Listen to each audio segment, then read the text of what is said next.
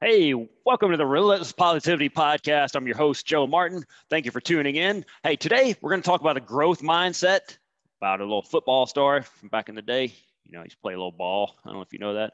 Uh, we're going to talk about that first, then some feel good news out of Maui. And then we're going to get into a, a dog joke for the dad joke of the day. All right, first, let's talk about this growth mindset. So, when I was in high school, we had a guest coach come out and he helped the football practice. He'd been coaching for a long time, really knew his stuff. So, I was excited to be out there. I was really enjoying myself. I was learning a lot. So, I thought it was a really good day. Then I happened to overhear the, the guest coach tell my head coach that I would never play on the varsity. He thought I just didn't have, I would never have what it take to play at that level. So I was a freshman when I heard that. It was really confused me. It made me mad. And then it made me work, you know, because he had what is known as a fixed mindset about my potential.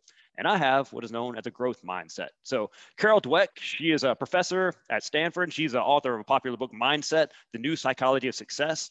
Uh, great book. Uh, listen to the audio version of it, really good. I would suggest you check it out. Carol Dweck, W D W E C K. Anyway, it breaks down the two mindsets. So I'm going to read that to you here. In a fixed mindset, students believe their abilities, their intelligence, their talents are just fixed traits. They have a certain amount, and that's that. And then their goal becomes to look smart all the time and never look dumb. In a growth mindset, students understand their talents and abilities can be developed through effort, good teaching, and persistence. They don't necessarily think everyone's the same or anyone can be Einstein, but they believe anyone can get smarter if they work at it. So that, that was me on the football field anyway. So I truly believe that I put in the work. If I listened to my coaches, I stayed focused, I could be a pretty good player. I knew that I could get bigger, stronger, and more coordinated, coordinated the older I got. I knew I wasn't stuck being who I was at that moment in my life. So, and you aren't either. So let me ask you this. Do you think that some people are just inherently fit? Some people are, maybe with genetics and all that, but think about that. Do you think that, uh, do you think that you're one of them? So why should I even try? If you don't have those genetics, if you're not like that, then why should I even try? Or do you think it might take you a little bit longer, but you'll eventually get there? So that's kind of the, the fixed and, and, growth mindset there. And and do you think of that when you something about you're failing that you are a failure and that you're not good enough because you don't do something right? Or do you think you just need to try something different next time? Maybe that's all you need, right? So let's talk about this. So the growth mindset can be your light at the end of the tunnel because it gives you hope right? So you're not stuck being where you are right now. If you get that fixed mindset, you're saying, well, uh, this is who I was born to be. So this is who I'm going to be because I can't change things up. So that's a big reason I'm not a fan of scales. So in the fitness world, scales, especially when you train women, scales can make or break a lot of people's day. So they get so focused on that one number on the scale that they can't see themselves as a success unless that is a good number. So no other measurement of success matters. You know, I try to talk to people about, you know, what about your energy levels? You know, are you getting off your medications? You know, you are you getting more muscle mass? Are your clothes fitting better? All these different things. You're you in a better mood? Is your blood pressure going down? Uh, most people just they care about that one number because it's kind of how they've been, you know, programmed for their whole life, and it can ruin their day. So you know, I, I, prefer to think about them focus on the building the skills of weight loss, you know, give them the focus on effort and learning and persistence instead, those type of things, and kind of like like your uh, your guy Nick Saban, the process. You know, you focus on that because the scale can fluctuate up and down depending on several factors. What's going on? It can go up five to six pounds one way or the other. You know, if you drank too much water, ate a bunch of salt, you had a hard workout the day before, the menstrual cycle, not for dudes, they got they can't have that excuse, but you know, it can go up or down. So depending on when you weigh in is how your day goes, right? Because if you're up six pounds, you're probably not gonna be too happy. But hey, look at that. I lost six pounds. That, that's a probably a pretty good feeling. But it can go up and down like that just based on the day. So, um, and then also let's let's say you you worked out hard for a month or two, something like that. It's time to go weigh in, uh, and on the scale, it looks like nothing happened. But if you did a body fat check, it could look like you you could prepare you gained five pounds of muscle and lost five pounds of weight. You know, the scale didn't move, but you made tremendous progress. You know, one time I had a client that she, we had this challenge and she went really hard and did great. She showed up every day and was eating right, doing all these things, changed her life. She lost 20 inches. We did measurements. She lost 20 inches off her body, but because she only lost three pounds, she thought she was a failure. She never came back to class. She's like, oh, this, this class is no good. You know, this doesn't work. I was like, what? She had like an entire new wardrobe on and she never came back. no, because the scale was the only way because she had that fixed mindset. If I don't move the scale, I am a failure. So let's take a look at your mindset. Is it fixed or do you think you still have room to grow? You know, where do you think you are?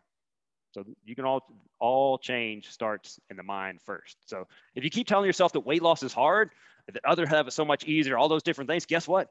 That's a self-fulfilling prophecy that will come true. It'll come true. Instead of and instead, start believing that your efforts matter and then you'll get there where you want to be in life. Maybe it takes you longer. Maybe it has to, it's harder for you, but if you keep at it, you will get there. So one day, just go out, you're gonna go out there and just start proving it with small wins. You know, start focus on your effort, your learning, persistence, all those two, focus on that, make those small incremental wins and see, hey, I'm, I'm getting there. I'm happy, it's happening. I have that growth mindset that I can make this happen. Oh, uh, P.S. Turns out that coach was wrong. Uh, I started every game of my career, ended up making all city, and we won the city in my senior year, undefeated. Holler at your boy. Hashtag humble brag. All right, let's talk about some good news other than me uh, playing football, which is always good news. So I'm going to read you a story today. It's coming out of uh, Maui. Always some good stories out of Maui. So this 22 uh, security guard, his name is Aina Thompson. He found a lady's wallet at the grocery store. He was working as a security guard there. So when he got off work, he biked three miles to bring it back to her. And then when she got there, they they tried to give him a reward. He, he said, you know, uh, no, I just wanted to get you this wallet for the holidays. I know how it goes. I don't want you to go through this without your wallet. Here you go. And uh, turned out Gray Marino, he was the husband of the lady who lost her wallet. He found out that uh, after that, Mr. Thompson biked three more miles to go to work at his other job as security guard at the airport. And he's not biking on some fancy 10 speed bike, fancy. He's on a broke down little kid's bike. That's working right there. If you're gonna, I mean, his knees are probably up in his ears hitting his chin with his knees as he's pedaling that thing, and it was falling apart. It wasn't even really good kid's bike. You know, that thing was falling apart. So think about that. So, you know, if you've ever been on one of those little kids' bike, that's hard work. So he's going three miles out there, three miles, and then he's going from job to job.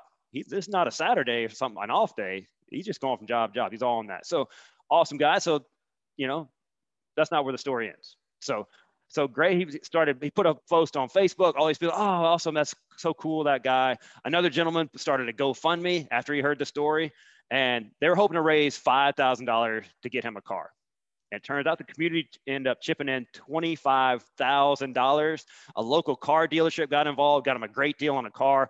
So he was able to get a brand new car and then save the rest of the money for future car payments, any, any other needs that might come up. Because uh, it's been a rough year for this time. He really needed that reward after you brought that wallet, or he could have stole it, you know? But what he did, you know, he'd lost his grandma that year. He'd lost several jobs. He was down hundreds of dollars in the bank. Plus, he couldn't even afford his cat surgery. You know, it's bad times when you can't afford to have your cat get a surgery, right? Then he was on, on unemployment for seven months last year, but, but continued to push through. And his quote was, "When you face life by yourself, it teaches you things. It's really your choice whether you want to play the victim or you want to rise up to the adversity and become better." That's a great dude making the world a better place. I've been calling him Mr. Thompson. I believe his name's Mr. Townsend. I can't read my own handwriting. So anyway, he's a great dude making world a better place. So I appreciate you. Uh, thanks for doing that. And it's awesome to see good people get rewarded for their good deeds. Appreciate you. Sorry about your name. Keep it up. All right, let's wrap this thing up with a dad joke. So, what do you give a dog that has a high temperature? Mustard. It's the best thing for a hot dog. All right, hope you have an awesome day. Keep doing good things out there. Keep that growth mindset up. Have a great day. Thank you so much for tuning in. Please do me a favor and hit that subscribe button. You don't want to miss all this awesome content coming out, do you? Plus, I'll be your best friend. So there's that. So thank you so much for tuning in. Spread the word, spread the positivity. Thank you.